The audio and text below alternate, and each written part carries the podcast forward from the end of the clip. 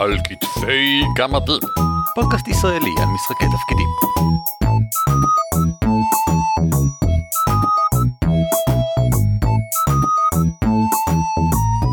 שלום וברוכים הבאים לפרק 182 של על כתפי גמדים, פודקאסט ישראלי העוסק במשחקי תפקידים, שמי הוא ערן אבירם. נעים מאוד, אני אורי ליפשיץ.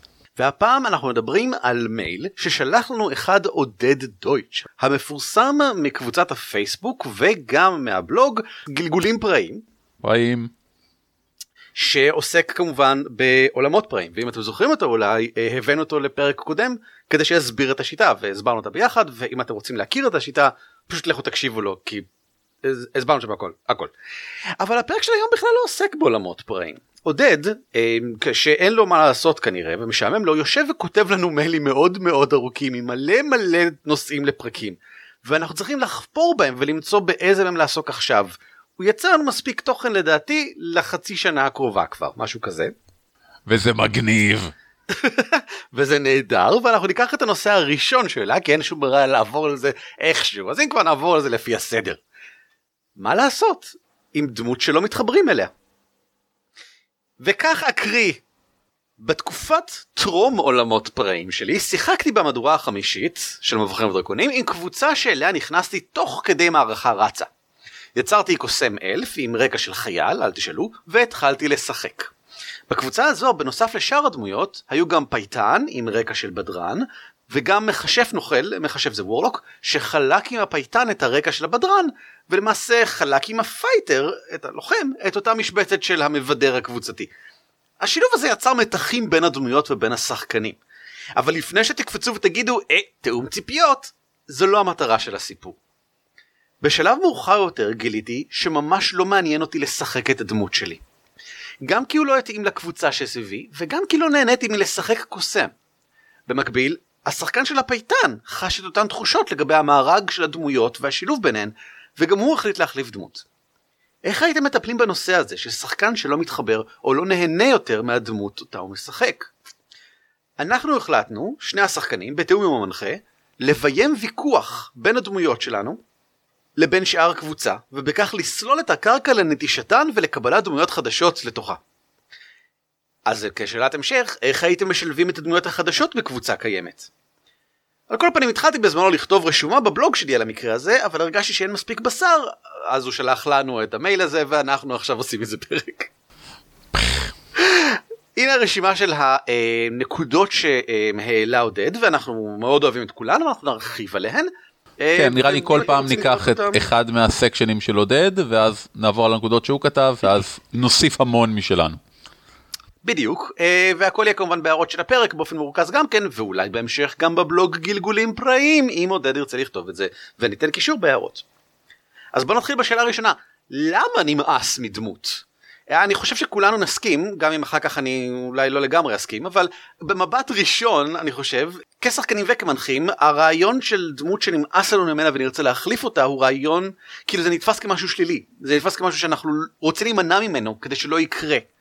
אה, אז נשאלת השאלה למה נמאס בוא ננסה להימנע ממצב שבו נמאס מדמות. אה, ובעוד שאני מסכים שכדאי שלא להימאס מדמות אני לא חושב שיש משהו שלי עם להחליף דמויות.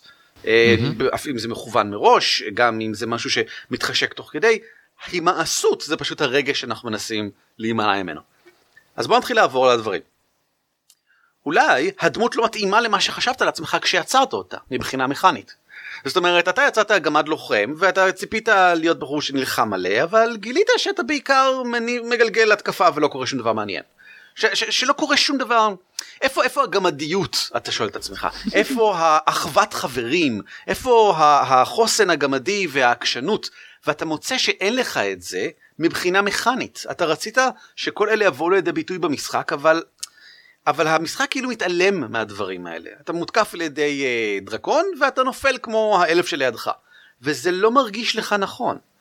אתה היית, היית רוצה שדה פקטו מסביב לשולחן, כשהמכניקה של המשחק מתנגשת עם הדמות שלך, תקבל תוצאה כלשהי, ואתה לא מקבל את התוצאה הזאת. זה נכון, זה גם הרבה פעמים חלק מעקומת לימוד, שאתה מתחיל שיטה חדשה, או מתחיל דמות חדשה. אתה יודע, בהחלט. מקצוע חדש שלא שיחקת קודם, ויש לך תפיסה מסוימת לגבי מה אתה רוצה להיות מסוגל לעשות במהלך משחק ולאו דווקא יכול. אה, אם אתה זוכר לפני אלף וחמש שנה, כששיחקנו במערכת התפוז הסגול, אני שיחקתי דרו רוג, גנב. ו... נוכל. נוכל, כן, גם עברית, כמה שפות. וחלק מהעניין היה שנורא רציתי שהדמות שלי תהיה מגוננת על דמות אחרת, הדמות של כן. אבי ופרופסורית אלזמח. וזה לא קרה, גם כי כל מי ששיחק נוכל אי פעם יודע שמכה אחת ואתה נופל, והמטרה שלך בחיים זה רק לעשות המון נזק. אה, והייתי נורא מאוכזב בהתחלה, עד שהבנתי שאוקיי, בוא, בוא נשנה את הדמות שתתאים למכניקה, כי נורא נהניתי מהמכניקה. בהקשר למה שאמרת לגבי להתחיל עם שיטה חדשה אני חושב שזה עד כדי כך בעיניי לפחות זה עד כדי כך מהותי שכאשר אני מתחיל אה, שיטה חדשה לגמרי עם שחקנים חדשים מבחינתי דרגה אחת ושתיים הן ניתנות למחיקה לחלוטין mm-hmm. אתה יכול לשנות הכל בדיעבד בלי לחשוב פעמיים בקושי צריך לדבר איתי על זה זאת אומרת צריך לדבר איתי על זה רק כדי שנמצא משהו שיותר מתאים לך אבל ההנחה שלי היא שהדמות היא גמישה לגמרי עד, ש, עד שאתה מרגיש איתה בנוח בהתחלה. אה, ואני גם אידיאלית אפילו אומר לעצמי, תתחיל עם דמות מוכנה, שחק באמצעותה את השיטה, תרגיש איך השיטה עובדת, תבין מה בעצם אתה רוצה מהשיטה שתיתן לך כדי להרגיש דברים לגבי הדמות, ואז תיצור דמות משלך. זה אני חושב האידיאלי. אמ, אגב, אני תמיד ממליץ לדבר עם אה, מנחים על חוקי בית כאלה, לפני תחילת משחק. אני למשל, בכל משחק ששיחקתי אי פעם או שהרצתי אי פעם, היה לי את כלל השלושה סשנים. אם יש לדמות שלך יכולת מגניבה, קסם חדש, משהו שכזה, ושלושה סשנים לא היה לך הזדמנות להשתמש בה, אתה יכול להחליף אותה מבחינתי מתי שאתה רוצה.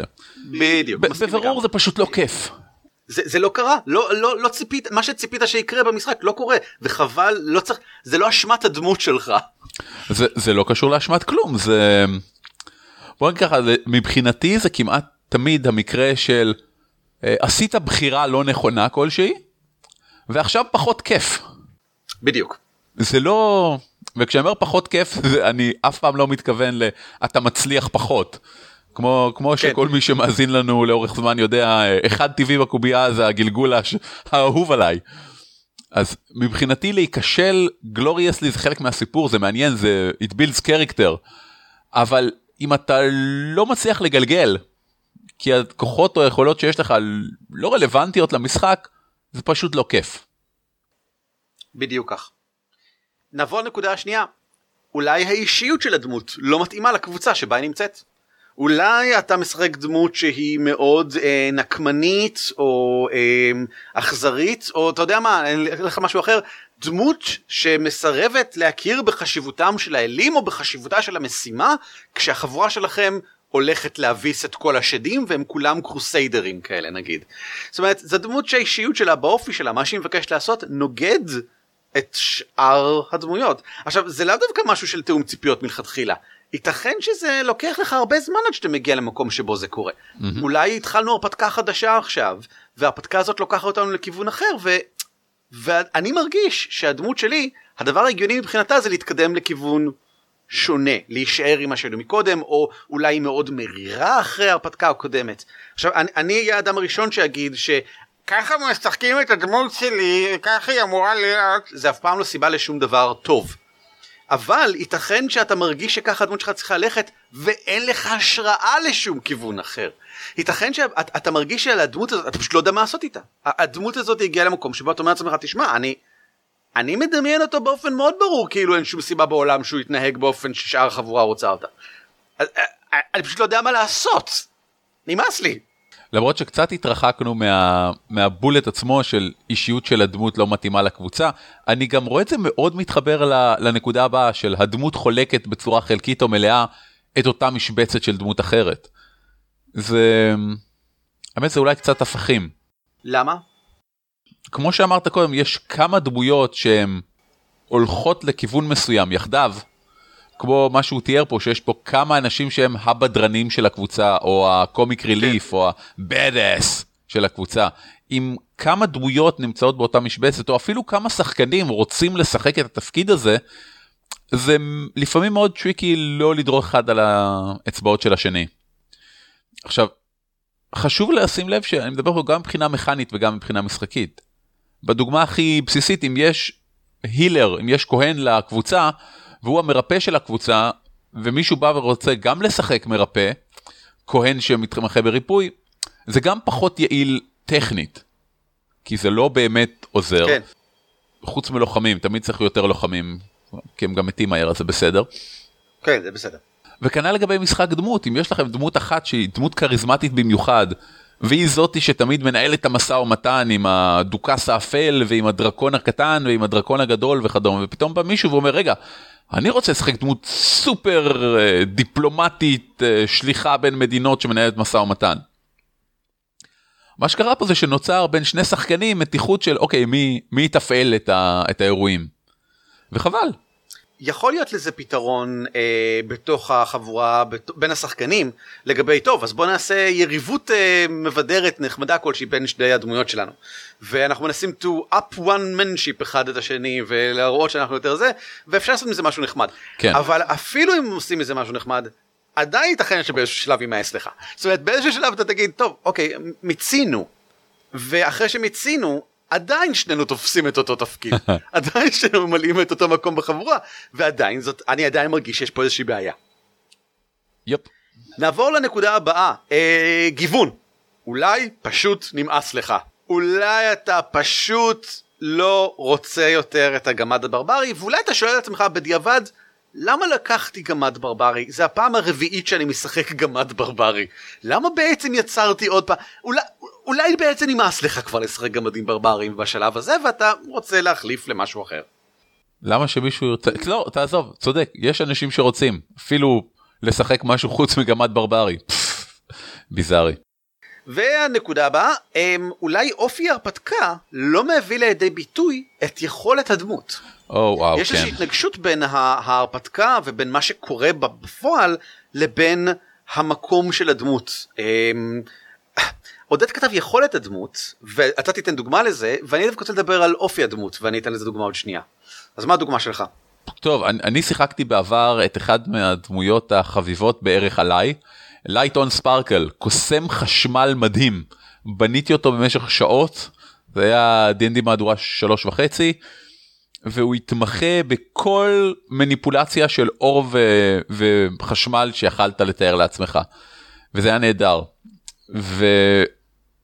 וההרפתקה ששיחקנו הייתה מורכבת כמעט באופן מוחלט מעל מתים וגלמים. שהם חסינים לכל הדברים לחלוטין. לכל הדברים לגמרי. שאמרתי זה היה סיוט במובן uh, הכי פשטני שאפשר להגיד זה יש לך דמות יש לה מגוון נורא רחב של יכולות מעניינות וכיפיות שלא יכולות לבוא לידי ביטוי בהרפתקה. Uh, חבל. במקרה שלי מדובר בדמות שהיא ברברי של אה, עולם מבוך. ובשיטה הזאת לברברי יש מה שנקרא אפטייט יש לו תיאבון למשהו. כשהוא מגלגל משהו כדי אה, כדי לקדם את התיאבון הזה אז הוא מגלגל יותר טוב יש לו סיכוי יותר גבוה להצליח מצד שני אם הוא נכשל הוא נכשל יותר חזק. כי הוא מין ברברי כזה. אז התיאבון שלי היה לתענוגות הגוף תענוגות הבשר וכיבוש. Uh, הבעיה היא מה, מה קורה? המשחק שאנחנו משחקים הופך להיות משחק פוליטי בעיקרו בין גופים פוליטיים קיימים לבין כל מיני גורמים uh, שנוגעים לגילוי מקור הקסם בעולם ואלמנטים של uh, כוחות על טבעיים וכן הלאה ואין לי שום מקום לבטא את עניין הכיבוש הזה. Uh, זה לחלוטין לא האופי של הדמות שלי. אין לו כל כך מה לחפש שם. ומצאתי שהגמד הברברי שלי מתקשה למצוא סיבה אני מתקשה למצוא סיבה בעצם לשחק אותו כאילו מה מה מה המקום שלו בהרפתקה הזאת. יש לי עוד נקודה להוסיף וזה חוסר איזון ברמה המכנית בין הקבוצה. אה, היה משחק שהרצתי לפני בטח עשור או שניים והיה לנו מצב שבו הפלאדין של הקבוצה היה משמעותית אה, ללא עוררין הרבה יותר חזק מכל שאר הקבוצה. קרבות היו מתנהלים כ... כל סיבוב הוא היה הורג יריב בזמן שכל השאר היו מעסיקים את השאר כדי שיוכל לעבור ליריב הבא ולהרוג אותו. ובשלב מסוים כאילו לא, לא רציתי לעשות כלום כדי לא לבאס את השחקן אבל אחרי שלושה ארבעה סשנים השחקן פשוט בא אליי ואמר אורי אני רוצה להחליף דמות. אמרתי מה אה, למה? הוא אמר, תשמע, זה לא כיף לי. זה... אני, אני, אני מרגיש את חוסר האיזון, אני מרגיש שאתה מביא encounter אה, לכל הקבוצה ועוד אויב מיוחד בשבילי, זה לא נראה לי כיף, זה לא זה, אני רוצה להחליף דמות. כמובן שכמו כל פעם ששחקן מתנהג באופן כל כך אה, מלא הקרבה והתחשבות וכדומה, אמרתי לו, תשמע, נגעת לליבי, שב, מגלגלים לך דמות חדשה עכשיו, ניפטר מהלוחם הזה שלך, מה אתה רוצה? הוא אומר paladin, אמרתי סבבה, גלגל את הקוביות מול עיניי, יצא לו ארבע פעמים 18 בתכונות של הדמות. פחד מוות. לא מגלגלים תכונות, אורי, לא מגלגלים תכונות. אתה לא מגלגל טוב, תכונות. בסדר. נמשיך אם ככה בעצם לנקודה הבאה. עכשיו שאנחנו יודעים שאנחנו לא מרוצים מהדמות, מאיזו סיבה שלא תהיה, נשאלת השאלה, איך לשנות אותה? אז נתחיל במה שמציע עודד, הנקודות שהוא מציע לחשוב עליהן, ואנחנו נוסיף עוד כמה משלנו. דבר ראשון, שינוי הנתונים שלה, שינוי הנתונים המכניים שלה בתיאום עם המנחה, על מנת להפיק מהדמות את ההנאה שחסרה לך. אה, למשל זה יכול להיות בעולמות פראים באמת לשנות את המגרעות שלה, שזה משהו מאוד מהותי בה, אה, לשנות את היתרונות שלה, שזה משהו מאוד מאוד מהותי, אה, להחליף את הלחשים שלה, אה, אפשר תמיד למצוא לזה הסבר פנים עולמי, אה, יש, לא, לא, אם את חסר לכם אנשים בבית תפנו אליי, אה, יש לי התמחות בלמצוא הסברים ללמה אתה לא משתמש יותר ביכולות קודמות וכן מתחיל להשתמש ביכולות אחרות וכן הלאה. אה, אפשר לעשות את זה גם ברמה יותר קטנה שלא כל כך מורגשת של החלפת אה, מיומנויות שבדרך כלל לא כל כך שמים לב לזה חוץ מאשר בטווח הארוך שזה מאוד שונה למשל מקוסם שיכול היה להטיל מלא כדורי אש ופתאום הוא הפסיק להטיל כדורי אש וצריך למצוא איזשהו הסבר לזה בתוך עולם המשחק. בכל מקרה אני מציע שאיזה הסבר שזה לא יהיה בתוך עולם המשחק שיתקיים ממש זאת אומרת לא להתעלם מזה זהו שינוי מעניין שקרה לדמות זוהי חוויה שעוברת עליה וזו הזדמנות להגיד עליה משהו חדש.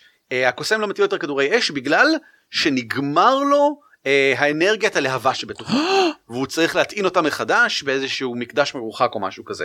הוא לא מטיל יותר כדורי אש בגלל שכדור האש האחרון שהוא הטיל גרם מלא נזק לאנשים טובים ולחברים וכן הלאה והוא נשבע יותר לא להטיל לחשים כל כך הרסניים. הוא יכול לעשות את זה, הוא בוחר שלא, mm. למשל. זאת אומרת, יש, יש הרבה דברים שאפשר לקחת את זה אליהם, אבל כדאי לעשות את זה, כדאי לשבת ולחשוב על מתי יהיה הפעם האחרונה שאני אשתמש ביכולת הזאתי, ואיך אני אעשה את זה באופן מעניין שיותר לאחר מכן לא אשתמש בה. מגניב דברים שלגמרי שווה נורא לתאם עם המנחה ולהפוך אותם לספקטקולר. נקודה שנייה, שינוי איטי של הדמות בכיוון אחר. והכוונה באיטי אני חושב הוא באמת איטי, שזה אגב מה שאני עושה עם הדמות של הגמד הברברי שלי שדיברתי עליה מקודם, זה עם, ה, עם התיאבון לכיבוש. אני לאט לאט משנה אותו אם ככה. אה, וזה בגלל שאני לא כך בטוח לאן לשנות אותו, אז כל סשן אני מנסה איזה משהו אחר. פעם אחת הוא מאוד מריר, פעם אחת הוא מאוד לא בוטח באנשים שהם אה, מטילי לחשים, פעם אחת הוא מתחייב אה, להגן על מועצה ולכן מתחייב לאיזשהו צד בעולם הפוליטי הזה, ואני רוצה לראות מה, מה, מה יתפוס אותי, מה יעניין אותי. אה, ואני חושב שמצאתי, אני חושב שאני אקח אותו לכיוון יותר רציני, mm. אה, ונרחיב על זה עוד אחר כך. אל תפחדו לעשות את הדברים האלה, to experiment with your character. תגידו למנחה, שמע, אני, אני רוצה לנסות משהו חדש, רק שתדע שזה לא פתאום מוזר, זו החלטה מודעת, אני רוצה לעשות דברים חדשים עם הדמות, בוא נראה איך זה. בסדר גמור. הנקודה הבאה זה מה שעודד כתב, רפלף, כאילו להפלף מחדש את תכונות הדמות להתאמה טובה יותר לקמפיין. אמ, שאני לא בטוח במה זה שונה משינוי הנתונים זאת אומרת זה כאילו הצד השני של שינוי הנתונים אבל שוב אני חושב שהם צריכים לבוא ביחד בכל מקרה. אמ, אני לא יודע לפעמים אתה אומר טוב יש לי קוסם הוא כל הזמן מטיל כדורי אש וזה כאילו אמ, משעמם לי לעומת זאת אם אני משנה את הפלאף קצת יותר שאחרי ההרפתקה האחרונה שהבסנו את אה, שד שאול ג' אז עכשיו הכוח של שד השאול הזה נמצא בתוכי והכדורי אש יוצאים ממני זה בעצם צרחותיו של השד הזה שנמצא בתוך קריסטל בתוך ליבי או שקר דומה כדי להוציא את האנרגיה הזאת זה הרבה פעמים עושה משהו זה גם מכניס אותך יותר מסכים. לעולם זה נותן לך הצדקה לדברים זה בונה הרבה כלומר מי שלוקח שד כובל אותו ומשתמש בו בשביל לעשות קסמים זה דמות אחרת לגמרי ממישהו שפשוט מטיל כדורי אש. אני מסכים אם, אם אתה מוצא שהדמות שלך משעממת אותך אולי ריף לאף שכזה הוא באמת רעיון מצוין. נכון, בסדר גמור. הנקודה האחרונה שמציע עודד זה להרוג את הדמות או לשחרר אותה לדרכה כמוצא אחרון ואנחנו נדבר עוד מעט על העניין של השחרור. בינתיים בוא נמשיך לנקודות שאנחנו העלינו אם ככה. הנקודה שמבחינתי הכי חשובה היא שאת כל זה כל איזה דרך שלא תבחר לשנות את הדמות אני חושב שכדאי לעשות בתיאום עם כולם בחבורה לא רק עם המנחה. לא. הדמות היא לא שלי היא של החבורה. היא משתתפת בסיפור שכולנו מסכימים לגביו. אה, וזה אומר למשל שהמניעים החדשים שלה ויהיו לה מניעים חדשים זאת אומרת אם אני משנה את הדמות לכיוון אחר ועכשיו היא, היא בעצם יש לה אופי אחר אז שהאופי הזה לא יעצבן את האחרים לא לקחת אופי אה, סתם כי אמרת טוב אתה יודע מה בעצם בעצם הדמות שלי עכשיו רוצה להיות טבח ונורא מעניין אותה לבשל ודברים כאלה ומעכשיו אני שם לה דגש על בישול ווואלה באמת שאנחנו משחקים hack and slash שמתמקד בלהרוג את האויבים ולבוא לחדר הבא ולאף אחד אין שום עניין בבישול בשום שלב. אני אני התעלמתי לחלוטין משאר החבורה החלטתי החלטה שאולי תעניין אותי אבל לא מעניינת אף אחד אחר. אה, וגם כמובן אסור שהיכולות שלי החדשות לא יהיו חזקות או שימושיות מדי לכיוון אחר אם במיוחד אם החלפתי בגלל שהדמות הקודמת שלי הייתה חזקה מדי במשהו מסוים שקורה הרבה בהרפתקה. אז אם אני מחליף אותה למשהו אחר שהוא חזק מדי ושימושי מדי בהרפתקה אה, אולי כדאי להתחיל להתגבר על יצר המין מקס שלי או להפלות אותו לכיוונים יותר חיוביים אה, כי זה, זה פשוט מתסכל בצורה אחרת. השחקנים האחרים בנו ציפיות על האופן שבו הדמויות שלהם יעשו אינטראקציות עם הדמות שלך. הם כבר התחילו לחשוב על איזה כיוונים אנחנו נעשה איזה לאיפה העלילה הפרטית ביני לבין הדמות שלך מתפתחת מה מערכת היחסים בינינו וכן הלאה. ועכשיו אתה מביא משהו אחר אתה, אתה משנה בה משהו לאו דווקא אבל אתה עשוי לשנות בה משהו במיוחד אם אתה מחליף דמות. לגמרי שזה משהו שנדבר עליו עוד רגע יותר בהרחבה אתה בכלל יוצר מערכת יחסים חדשה לגמרי בין הדמויות שלהם לדמות שלך. אז לטעמי כדאי להביא מישהו שכבר יש לו בסיס טוב לאינטראקציה לפחות פוטנציאלית עם כל הדמויות האחרות. עוד מעט נדבר קצת לדוגמה על אחת דמות שכזאת שאני חושב שעשתה עבודה מצוינת זאת אומרת השחקן עשה עבודה מצוינת אה, אדם בן סולר. Hmm. תראה אני חושב שזה נקודה מאוד חשובה שצריך להתחשב בשאר הקבוצה אבל אני לא חושב שזה מחייב אה, לתאם מראש זה משהו שכן הייתי מאוד ממליץ לתאם עם המנחה לפחות, אבל לאו דווקא בשאר הקבוצה, אני חושב שזה כר פורה ל, לרגעים מאוד דרמטיים יפים. דמות שמחליטה להקריב את עצמה באמצע ההרפתקה בגלל שהנסיבות דורשות את זה. פלאדין שמקריב את נפשו בשביל להציל אה, קבוצת יתומים או משהו רלוונטי דומה. אני אישית מאוד נהניתי גם כמנחה וגם כשחקן להיות עד להחלפת דמויות. אה, רגעים... אוקיי, זאת אומרת, אומר, הוא הקריב את עצמו ואז באה דמות אחרת. כן. והדמות החדשה לא הייתה בתיאום עם שאר החבורה? לא, הדמות החדשה לא. שחקן רצה להחליף דמות, אה, היה לי קמפיין לפני נצח, שהיה קרב נורא גדול, אחד מהשחקנים הגיע, הגיע למסקנה שוואלה מספיק, הדמות לא, לא מעניינת אותו יותר, אמרתי לו סבבה בקרב הזה נעשה לך פרידה זה היה מפלצת על מתה נוראית והוא הלך איתו באחד על אחד ושניהם מתו ביחד כדי להציל את כל ה... זה נחמד. אמ, אני חושב שמוות או החלפה של דמות זה משהו שהוא כל כך דרמטי שחבל לו לנצל אותו כדי ליצור את האספקט הקבוצתי הזה של הדמויות האחרות והשחקנים האחרים ירגישו המחשבה הזאת שרואים מישהו מהדמויות בקבוצה מת ואתה חושב לעצמך או oh שיט זה רגע שהוא חבל לבזבז. אני מסכים לגמרי הבעיה שלי אני חושב היא בכלל לא עם הרגע הזה אה, שלדעתי דיברנו עליו בפרקים קודמים אלא על הדמות החדשה שתגיע אחר כך ואיך היא תצטרף פנימה. אני חושב שזה מה שמעניין אותי אבל אבל נרחיב על זה עוד מעט שוב פעם קצת יותר. יש את הסרט הידוע The Gamers שאני מניח שרוב המאזינים שם מכירים ואם לא תחפשו אותו הוא עולה איזה 12 דולר אפשר לקנות אותו מהאתר של Dead Gentleman Productions. Uh, סרט מאוד פשוט ונחמד על קבוצת חבר'ה שמשחקים D&D ובאחד המפגשים הקוסם שלהם מת ופשוט המנחה אומר לשחקן טוב גלגל אה, שחקן גלגל דמות חדשה ונמשיך. הם ממשיכים בהרפתקה, אחרי כמה דקות הוא אומר, אוקיי, הדמות שלי מוכנה. ואז המנחה מתאר, אוקיי, אתם הולכים, אבל חבר'ה, אני רוצה שנעשה פה רול פליי. וכולם אומרים, כן, כן, ברור. טוב, אתם הולכים, אתם רואים דמות של קוסם, תאר להם איך אתה נראה.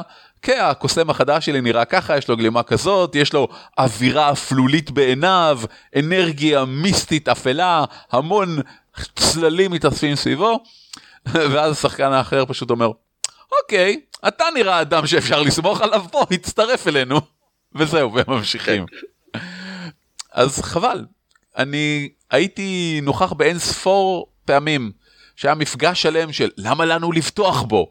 כשלכולם ברור זה מיותר, אנחנו לא נדפוק את השחקן בקבוצה עם זה שלא נשחק עם הדמות החדשה שלו.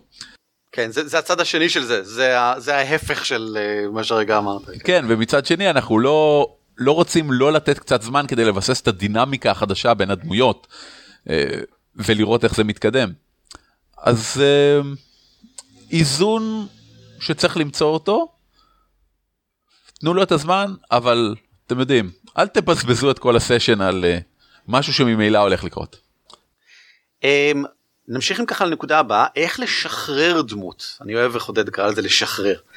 אממ, נקודה ראשונה, איך לשחק את העזיבה של הדמות, או את המוות שלה, על מנת להכניס דמות אחרת במקומה. אה, אני חושב שהתשובה הפשוטה לזה היא במינימום להקדיש לזה סשן. זאת אומרת, יש צריך להיות איזשהו אירוע או איזושהי התנהלות ומאחר ואני מאמין גדול באקשן במשחקים שלי אז איזושהי התרחשות במשחק שמביאה לעזיבתה של הדמות. ולא באותו סשן להכניס את הדמות האחרת לטעמי זאת אומרת אני חושב שכדאי להפריד בין שני הדברים כי כל אחד הוא אירוע בפני עצמו כמו שבעצם לפני רגע עשינו הפרדה. אמ, עודד מציע מוות הירואי למען מטרה נעלה. זאת דרך אחת אבל האמת היא האמת היא שזה לא, לא כל כך לטעמי, אם נמאס לך מהדמות אני לא חושב שזאת הדרך להיפטר ממנה. מריבה בין הדמויות ועזיבה של אחת מהן או כמה מהן. זה יותר מעניין בעיניי בגלל שמה שאני אוהב באפשרות של עזיבה זה שאפשר לחזור. זאת אומרת הדמות הישנה שלך אני לא בטוח שאם היא עוזבת היא צריכה לצאת מהסיפור. זאת אומרת אני חושב שהרבה אנשים יניחו שכן נמאס לי מהדמות אני לא מצליח אה, לשנות בדברים בוא נחליף אותה אז היא צריכה למות. לא, לא, לא, לא, יש לה המון מקום אני חושב. למה אה, לבזבז פרפקט דמות טובה לחלוטין למה לבזבז אותה? בדיוק. בדיוק יש לה יש לה רגש לשחקנים האחרים יש רגשות כלפי הדמות הזאתי לשחקן שיצר אותה יש רגשות כלפי הדמות הזאתי חבל עכשיו מריבה בין דמויות ועזיבה של אחת עוקמה מהן עלול להישמע כמו אנחנו יושבים מסביב למדורה ואני מתווכח איתך על משהו ואז מישהו אומר לא ומסתובב והולך אבל זה יכול להיות הרבה יותר רציני מזה דמות שלי שעזבה עזבה במריבה. Um, בסיומו של רקע מאוד שוב זה היה מצוין כי זה היה ממש סוף הסשן הקדשנו לזה כי ידענו שזה יקרה בתיאום המנחה. אז סוף השן הוקדש לקטע שבו בעקבות איזושהי עסקה עם שדה הדמות שלי פנתה לשעה חבורה וחשפה את, את מה שהיא חושבת עליהם ואיזה שנאה יוקדת הייתה בה והיא לא יכולה יותר זה שבר את הכף ואז היא נעצה את החרב שלה בתוך אחד הגיבורים וה... אמ, שדה לקחה אותה ונשתגרו משם הרחק ו- ואז החלפתי דמות. וזה היה קטע אדיר שכולנו זוכרים וגם זה טכנית מריבה ועזיבה. זה פשוט היה מאוד במקום אחרי תכנון מוקפד. אפשרות נוספת זה יציאה למסע אישי. הדמות יוצאת לעשות משהו משלה. זה יכול להיות משהו שהיא תמיד רצתה ולא יצאנו במסגרת ההרפתקה לעשות עד עכשיו, וזו אולי אחת הסיבות שנמאס לך ממנה, אה, או שזה יכול להיות לחזור לאחור, לסיים איזשהו משהו שעוד לא סיימת. אה, אתה אומר, טוב, בסדר, הדמות הזאת היא, אני לא יודע, חזקה מדי בלהרוג דרקונים, ונמאס לי שאני יותר מדי טוב בלהרוג את כל הדרקונים האלה. טוב, הדמות שלי יוצאת כדי למצוא את הדרקון האחרון ולהרוג אותו, להתראות. או שזה יכול להיות טוב הדמות שלי יוצאת כדי למצוא את אחרון אה, אנשי כת הדרקונים שהבסנו בפתקה הקודמת כדי להיפטר מהם להתראות ו- וזה זה, זה סבבה כי זה מספק לדעתי את הסיפור של הדמות זה, זה סוגר אותו יפה והיא עדיין יכולה גם לחזור אחר כך. ואף אחד לא היה צריך למות. זה גם בעיקר לא מונפץ מהתחת כי אנשים בדיוק זה, זה המשכיות של הסיפור זה דבר חשוב לא לקטוע את המשכיות הסיפור והעולם. נכון. אני, אני בכלל אומר אם אתה יכול לחזור חזרה לסיפור הרקע של הקבוצה של הדמות כדי להצדיק את היציאה שלה עוד יותר טוב סיום סטורי ארק אישי משהו שהדמות לא יכולה לעמוד בפניו אבל שלא רלוונטי לשאר הקבוצה אה כן זוכרים את uh, המנזר שממנו באתי אז הנבל שאנחנו נלחמים בו כרגע שלח את כל הדרקונים שלו כדי להרוג אותה, את המנזר הזה רק כדי להתנקם בי. אני חייב ללכת להרוג דרקונים, זה כל מה שאני יודע לעשות. נכון. תקשרו את זה לסיפור, תקשרו את זה לעולם, תהפכו את זה להיות חלק מהסיפור, לא משהו שקוטח את הסיפור. זה נותן הזדמנות מצוינת בשביל זה, בשביל דברים לעשות יותר מורכבים, יותר מעניינים, במקום פשוט לעצור. טוב, הנקודה האחרונה ומאוד מעניינת היא איך להכניס אם ככה דמות חדשה לסיפור. הנה הדברים שעודד מציע. הרפתקן עושה מכתב או הוראות לקבוצה, מצטרף כאילו, אתה יודע, הוא מביא לקבוצה איזשהו משהו ואז כבר מצטרף אליהם ביחד עם זה.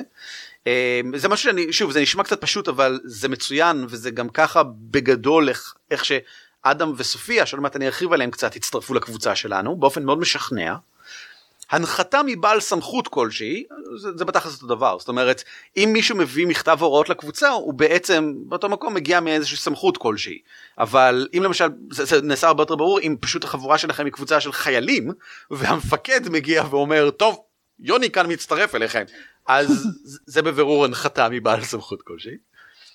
שחרור דמות שבויה וצירופה לקבוצה לדעתי ככה היינו מצרפים דמויות זאת הדרך היחידה שבה היינו מצרפים דמויות כששיחקתי D&D כשהייתי בתיכון. באמת? כי אצלנו זה תמיד היה היא מתה ואחיה התאום בא כדי לנקום את מותה. אה, זה יכול לעבוד כמובן יש פה איזושהי בעיה בכך שהדמות השבויה הזאת בדיוק הייתה שם סשן אחד אחרי שהדמות שלך עזבה. אה, ואפשרות אחרונה שהוא מציע זה מפגש מקרי בדמות או כל דאוס אקס מכינה שזה לא משכנע בעיניי. זאת אומרת, אני לא חושב שזו דרך נכונה להכניס אותה אף פעם. אני חושב שאין שום בעיה להכניס דמות חדשה כל עוד, וזה מה שאני אציע, יש לה חיבור ישיר להיסטוריה של החבורה ולמעשיה. זאת אומרת, זה מישהו שהושפע באופן ישיר ממשהו שהחבורה עשתה וממי שהם עכשיו. Mm-hmm. וזה למשל סופיה ואדם בן סולר, אני אביא אותם כדוגמאות עכשיו. במערכה שלנו של חרון הצדיקים, ומאחר והיא מוקלטת אני יכול לתת קישור לפרק שבו הם מצטרפים ומסבירים את כל זה, גם היה לנו שחקן שהחליף דמות וגם היה שחקן חדש. אז היה לנו שתי דמויות חדשות שנכנסו לסיפור. ואחת על חשבון דמות קודמת. ואנחנו משחקים את גיבורי קנברס, אה, שזה אנשים ידועים בממלכה שהולכים כנגד צבא השדים. אבל אנחנו נחשבים לסוכנים עצמאיים, זאת אומרת זה לא שהמלכה באה ונותנת לנו פקודות. המלכה באה ומתייעצת איתנו, ואנחנו ביחד איתה מחליטים לעשות דברים, סוג של. כמובן יש לנו המון המון כבוד למלכה כי היא מדירה ומופלאה וכן הלאה. וכל זה התממשק מאוד יפה עם תחילת ההרפתקה. שבה המלכה מגיעה לראשונה לקנברס שלנו כדי לתת לנו הוראות ודברים שכאלה וביחד איתה מגיעים שניים מאנשי החצר שלה. בגלל שאנחנו כולנו גיבורים חשובים ומפורסמים לא ייתכן שיצטרף אלינו איזה לא יודע מה נוכל מהרחובות או איזה נחנך. אנחנו גיבורים אדירים של הממלכה כל דמות חדשה שמצטרפת חייבת להיות גיבורה אדירה של הממלכה זה כמובן. אבל חיברו את זה עוד יותר יפה בכך שסופיה היא ממש הקוסמת האישית של המלכה, ואדם בן סולר הוא מישהו, הוא כהן, שבייסיקלי רואה בזמלופיה, הדמות שלי, את הנציגה של האלאי עומד על פני אדמות, והוא בא כמין מסע רוחני ללוות את הדמויות שלנו, שהוא בטוח שבין איזשהו קרוסייד קדוש, והוא המבלד להיות בנוכחותנו.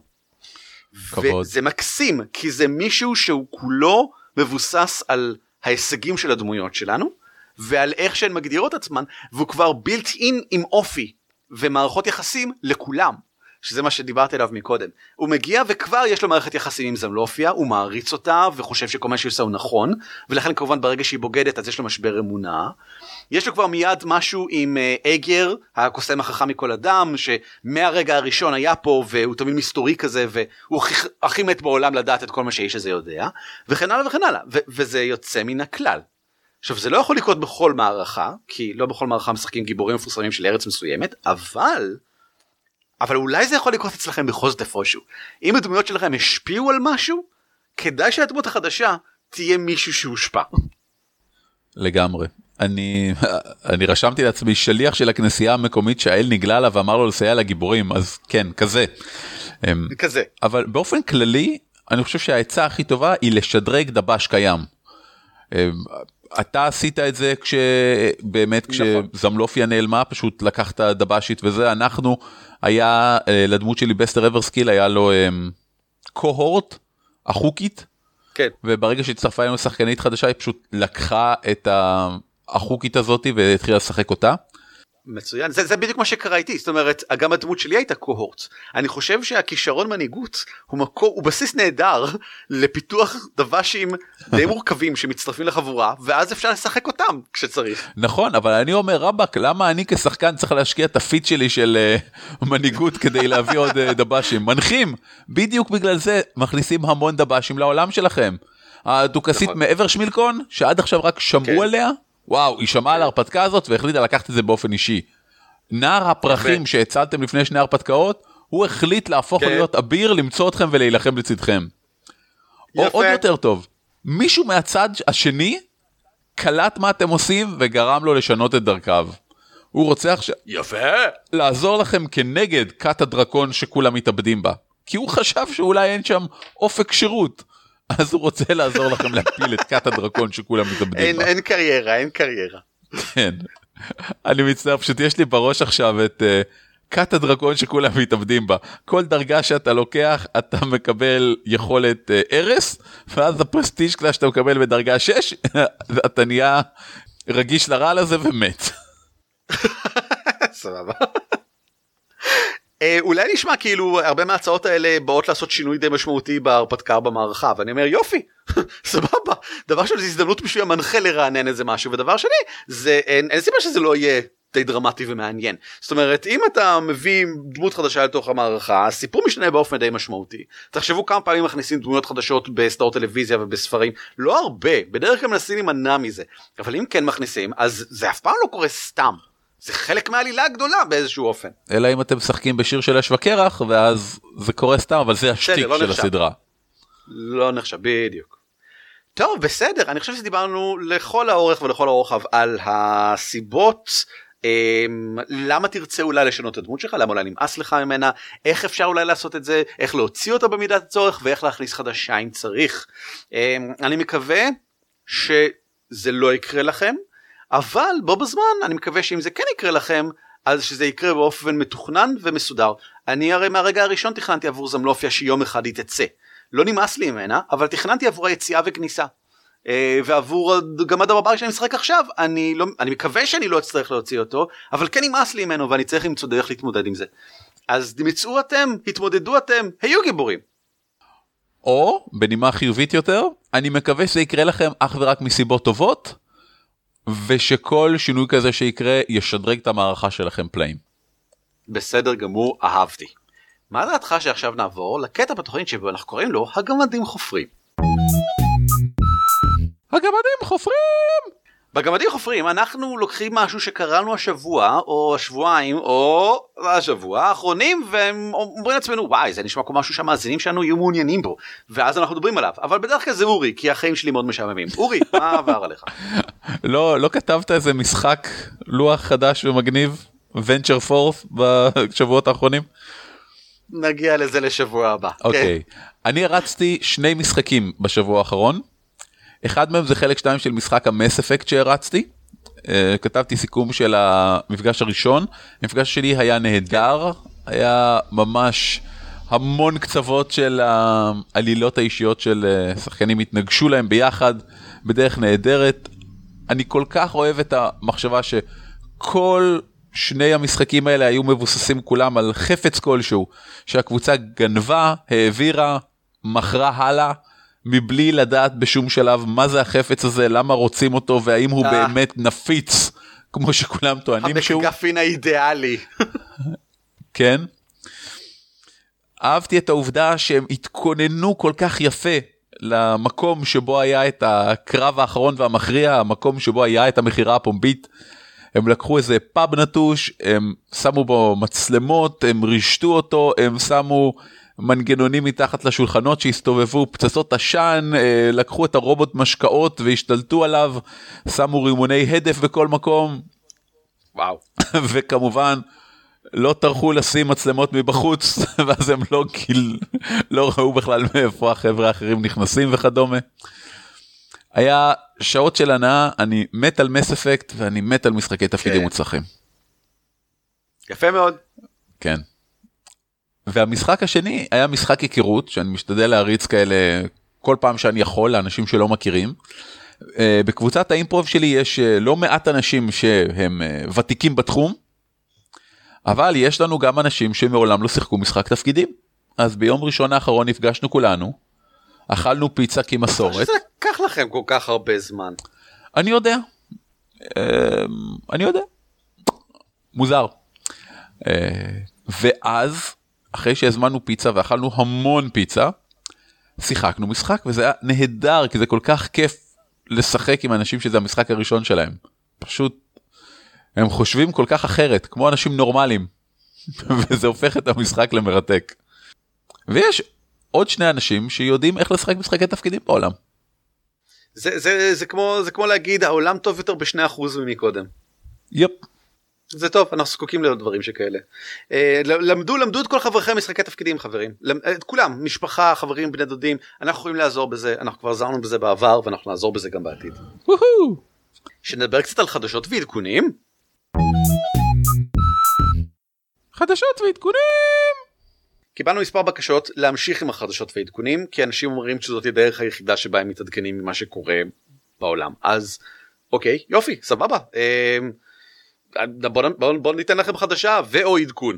נתחיל בכך שאחת מהכתבות ממשחק בתיאוריה, כתבה די חשובה שמנסה להסביר מהו שולחני ישראלי, מושג שאני לא בטוח שאני מסכים איתו אבל אין ספק קיים. אני לא יודע אם אתה מסכים אה, איתו או לא, אבל אני בטוח שרוב האנשים עדיין מנסים להבין מה הוא אומר.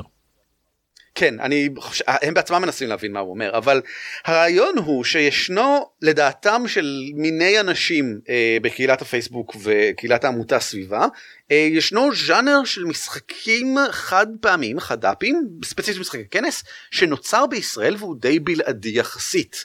אה, קצת כמו שיש לארפים נורדים, זאת אומרת לארפים שבנורדלנד ספציפית התפתח להם סגנון משלהם, שזה מאוד שונה מלארפים אה, שאתה תמצא במקומות אחרים. אז הם טוענים למשהו דומה.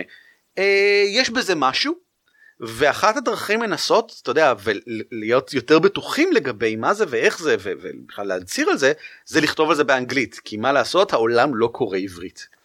אז אה, חגי אלקיים תרגם סוף סוף אחת הכתבות שבהן מדברים על זה, אה, והעלה אותה ל-No Stew. אה, אותם חבר'ה שהם בגדול גם אותם חבר'ה שכתבו את אודיסאה וכל ה... ספרי הדרכה מאוד שימושיים שאנחנו מאוד אוהבים. יש להם אתר וכפיים שעוסק לחגי בתיאוריה שעושה גם המון דברים אחרים. נהדרים. נכון מאוד. אמ, אני ממליץ לכם לקרוא את הכתבה הזאת אם לא קראתם אותה במקור העברי האנגלי זה בדיוק אותו דבר אבל אמ, יש גם פיתוחים ו- ומעבר לכך דיונים במקומות נוספים אני אתן קישורים לכל המקומות שבהם יש דיונים על זה אם מעניין אתכם לדעת יותר על הז'אנר הזה ואיך הוא מתקבל על ידי כל מיני אנשים שקראו את הכתבה. דבר שני, אמ, אם כבר מדברים קצת עמותה, העמותה למשחקי תפקידים בישראל מציעה מענק עידוד של 1,500 ש"ח ליוצרים בתחום משחקי תפקידים כהרגלה מדי חצי שנה. אמ, זה מענק העידוד של החורף, מה שאומר שצריך שיהיה לכם משהו מוצק וגמור עד ספטמבר 2017, משהו כזה, לא זוכר. זאת אומרת, המטרה היא שיש לכם בערך חצי שנה להפיק איזשהו משהו עם הכסף הזה. אתם צריכים להסביר מה הוא ואיך הוא קשור למשחקי תפקידים. אה, הפרטים נמצאים בקול הקורא עצמו, אני אתן קישור בהערות של הפרק. חדשות אחרונות שיש לנו לספר זה על הבלוג גלגולים פראיים שהעלה כתבה מעולה בעיני- בעיניי אבל אני מאוד אוהב כתבות מאוד מעשיות ופרקטיות על אה, משימות נרטיביות. אה, איך לתאר משימה משעממת? אה, כמו למשל סתם מסע רגלי או משימת איסוף מודיעין? כי הם משחקים במלחמת העולם השנייה חיילים אז לפעמים פשוט עושים דברים שהם משעממים. בצורה מהירה כיפית ופראית. זאת אומרת שאתה הולמת את עולמות פראיים אה, והתשובה היא כמובן דק של קלפים וטבלה. כי זה הדרך של עולמות פראיים לפתור כל דבר משעמם והיא עושה עבודה מצוינת בזה. אז אה, תנו תנו הצצה שם בכתבה הזאת אני חושב שזה בסיס נפלא לכולנו אם אנחנו רוצים פשוט לעשות דברים משעממים לתת להם קצת אופי מגניב של מגניבוש. אה, זהו דבר אחרון באמת זה שפרסמתי אה, משהו ראשוני לגבי venture forth משחק ה storytelling החדש שאני עומד להוציא בקרוב שמבוסס בגדול על השנה השקטה אה, היוצרת של השנה השקטה נתנה לי אה, את הרשות למכור אותו וכל הכבוד לה ותודה רבה לה אז אני באמת אציע אותו טוב, למכירה. בשבוע שעבר העלינו הקלטה של פרק שבה אנחנו פשוט כאילו ישבנו ושיחקנו את המשחק הזה בגרסה כמעט סופית אז אם אתם רוצים לקבל טעימה כללית של איך זה עובד אתם יכולים להציץ שמה. וזהו אני מקווה שזה יהיה תוך אה, שבוע שבועיים כבר באינטרנטים אה, באנגלית זה באנגלית. נהדר. אנחנו נסיים פה. זה נראה לי כמו מקום טוב לעצור בו. אמ, אם אתם רוצים לשלוח לנו מיילים כדי שנענה עליהם בשידור, מעולה, שלחו לנו לגמדים את roleplay.co.il ואני מציע שתעשו את זה כשאתם גם מציינים האם זה דחוף, האם זה משהו שכדאי שנחזור אליו מהר, כי אחרת אנחנו בדרך כלל חוזרים בין 1 ל-5 ימים אחר כך כדי להגיד, אה, קיבלנו את המייל, וזהו. אמ, או שזה משהו שהייתם רוצים שלא נדבר עליו בשידור או שלא נזכיר שמות או משהו שכזה כי אחרת אנחנו מניחים בדרך כלל שזה בסדר מבחינתכם. אה, אנחנו נשמח לקבל כל מייל שהוא גם לגבי עצות ומחשבות למה אתם רוצים שנעשה עם פודקאסט ונושאים שנדבר עליהם וגם לגבי דברים שיצרתם ומעניינים וטובים בעיניכם או גם לגבי הערות כמו שקיבלנו לא מזמן לגבי בגדול מצב השוק בארץ ואיך כדאי אולי לשפר אותו אה, ותודה לכל המיילים שאתם שולחים לנו על זה אה, אנחנו נוהגים להגיב לרובם זהו אם אתם רוצים עוד מאיתנו כנסו לדוורפס.org.il וכעת זה הזמן להיפרד לנצח או לשבוע. להתראות! להתראות! על כתפי גמדים משותף ברישיון שיתוף ייחוס זהה Creative Commons 3. כלומר, אתם מוזמנים להפיץ אותו היכן ומתי שתרצו, כל עוד אתם נותנים קרדיט למקור. הצוות שלנו הוא ערן אבירם, אורי ליפשיץ ואביב מנוח, וניתן למצוא אותנו באתר שלנו ב-dwarves.org.il, בפייסבוק, בטוויטר או בגוגל פלוס, או לשלוח לנו מייל לגמדים את roleplay.co.il. על כתפי גמדים מוגש לכם בחינם, ואם אתם רוצים לתמוך בנו, כנסו בבקשה ל-dwarves.org.il/support.